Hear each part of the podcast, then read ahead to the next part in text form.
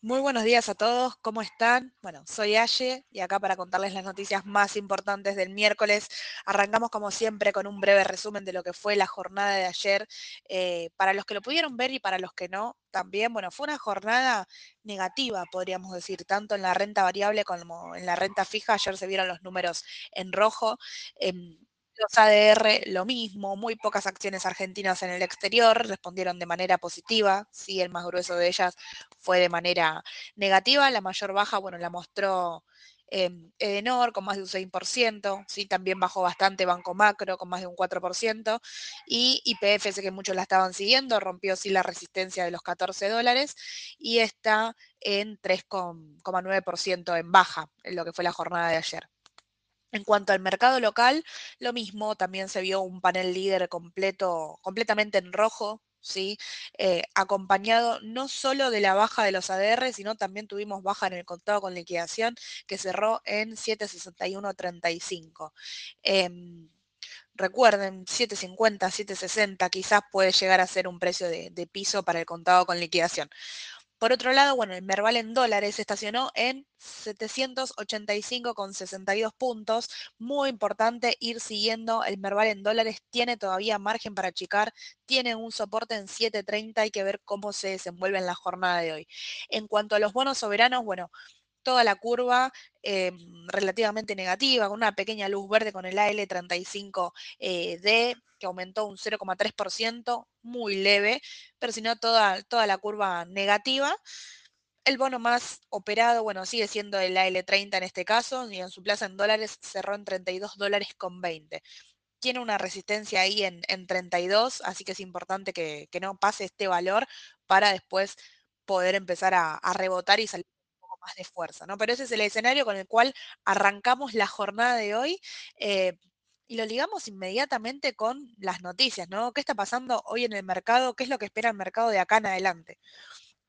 Hoy no tenemos ninguna noticia, digamos, particular, ningún dato económico, así que podríamos decir que puede llegar a ser una rueda relativamente tranquila. La semana que viene, sí, recuerden exactamente, en una semana tenemos el dato de inflación acá en Argentina, un dato de inflación que se estima ronda entre el 10 y el 15%, ya los, los encuestadores están dando que debería ser de un 12%, pero bueno, el dato definitivo lo vamos a tener el miércoles 13 de la semana que viene. Em, en cuanto a la inflación, bueno, recuerden los instrumentos que van ligados a ella, ¿no? En este caso, bueno, los bonos ajustados por ser, el, el TX24, por ejemplo, va en el transcurso de este 2023 tiene un aumento de un 94%, más menos, sí, es, más que un 94%, y el TX26 tiene un aumento superior a 117%. Recuerden, la inflación acumulada lleva un 60%, así que por el momento, digamos, te, va cubriendo en, esa proporción. Em, en cuanto a los rendimientos de estos bonos, tenemos el TX24 con una TIR negativa, el TX26 con TIR positiva, así que estar atentos ahí, bueno, y diagramar la cartera primero de cara a lo que se viene. Se esperan datos de inflación seguramente altos y se podría considerar este, estos instrumentos. Tienen muy buen volumen de operación. Ahora bien, en cuanto al, día particular, bueno, tenemos novedades acerca de, de Milei, ¿sí? el candidato que fue más eh, elegido en las elecciones anteriores, en las PASO, se prepara de cara a las elecciones eh, de octubre. En este caso, viaja a Nueva York a presentar su propuesta económica. ¿sí? Nuevamente vamos a tener novedades ahí. Vamos a ver cómo lo recibe Estados Unidos. Em, y si llega a salir algo, algo puntual, seguramente para el mercado sea muy importante. Por otro lado, tenemos novedades también acerca del dólar soja, Tenemos una nueva edición del dólar soja, quinto dólar soja, eh, y en esta edición particular no tenemos un precio eh, exacto, sino que sí va a tener un precio diferencial, una proporción de la liquidación del dólar soja. ¿Qué parte es importante de esta noticia para trasladarla en el mercado? Bueno, la cantidad de dólares que reciben con esta medida, cómo se implementan, un poquito eh, verla, si, se sigue viendo la, intervención en el tipo de cambio, cómo se puede manejar esto y si es bien, bien bienvenida, podríamos decir, esta medida por, por el parte del sector sojero, ¿no? En este caso. Así que es muy importante ir siguiendo la, oferta de, de, dólares, más cómo viene impactando todo esto en el mercado bursátil y la brecha cambiaria que se establece entre uno y otro. ¿Sí? Em, por otro lado, también tuvimos novedades acerca de las tarifas, además de haber congelado las tarifas de combustible, no sé si lo recuerdan, hace poquito congelaron las tarifas de, combustible, bueno, ahora congelaron las tarifas de luz y gas hasta noviembre, así que después de las elecciones tendríamos eh, un mes y unos días, ¿no? Porque tenemos las elecciones en el medio, en el cual las tarifas van a estar... eh, congeladas al valor actual. Ya había aumentos programados, así que por el momento va a quedar todo, todo así en, en stand-by y seguramente en diciembre se vea algún, algún ajuste. Eh, más quizá teniendo en cuenta ¿no? el- la alta inflación que, que se espera. Pero bueno, a seguir eh, es positivo para, para el usuario, para el día a día, ¿no? Que, que no te vengan los aumentos de forma continua.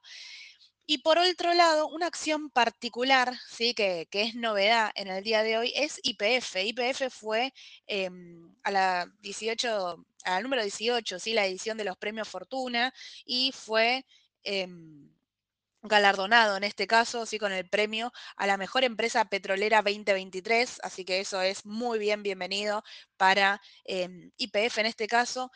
Y de forma puntual se destacó en dicho evento la inauguración de la primera fábrica de baterías de, litio de la región. Así que esto es súper importante. Indicó también que em, este año invertirá 5 mil millones de dólares, que es la mayor inversión desde el 2016. Así que IPF sigue en un crecimiento continuo y además es eh, reconocido por tal. ¿sí? En cuanto a eh, la acción particular, como les decía recién y hablábamos hace, bueno, hace unos minutos, cortó los 14 dólares, que era un soporte bastante importante a cortito plazo para la acción.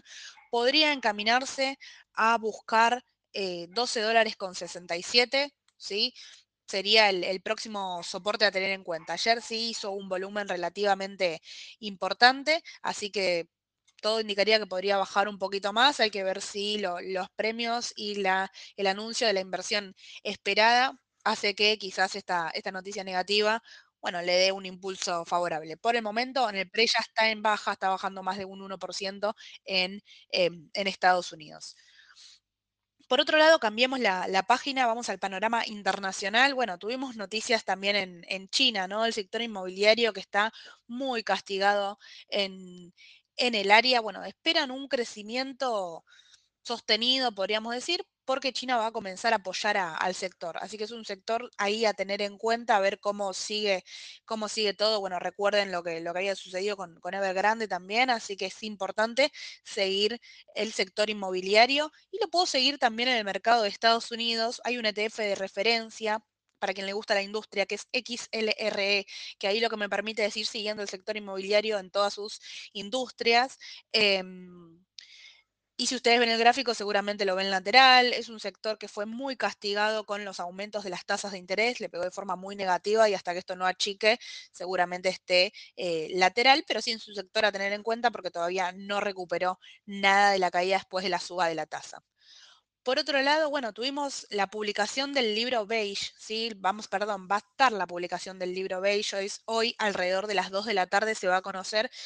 Este libro Beige lo que indica es, em, es- los principales miembros de Estado por Estado publican, bueno, cómo va la economía, cómo creen que tiene que ser la, la suba de la tasa, por qué la anterior no se subió, sí, es un poquito la explicación y te adelanta sí, un poco la, opinión, ¿no? de los principales miembros de, la Fed en este caso, de lo que se viene, que se espera para, eh, para alrededor de- del 20, sí, entre el 20 y 26, una nueva reunión del fondo de la Fed en este caso para hablar del aumento ¿no? de la tasa de interés.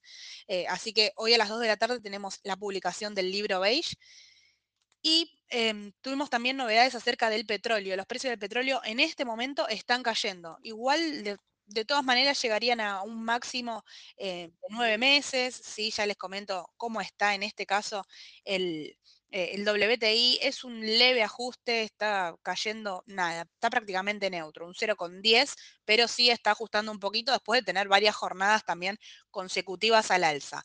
Eh, es un sector que puede tener muchísimo, muchísimo por crecer Y bueno, las empresas de- del sector de la mano, ¿no? Siempre hablamos de, Exxon, de Chevron, entre otras. Hoy sí ajustando en el pre levemente, pero tienen que ver con la caída del petróleo en este caso. Exxon sí llegó ahí a la resistencia eh, de 114 y comenzó a achicar, así que lo- los que tienen Exxon a estar atentos porque quizás para el corto plazo está dando venta. Pero bueno, esto es todo. Como siempre les digo, tienen todos nuestros canales de comunicación para dejarnos cualquier consulta. Cualquier consulta que tengan es bienvenida. Mañana Sole y Edu los esperan en las mañanas del mercado para llevarles toda la información. Como siempre, bueno, y el viernes nuevamente el audio de eh, Spotify para que lo puedan ir escuchando. Que tengan una excelente jornada. Hasta luego.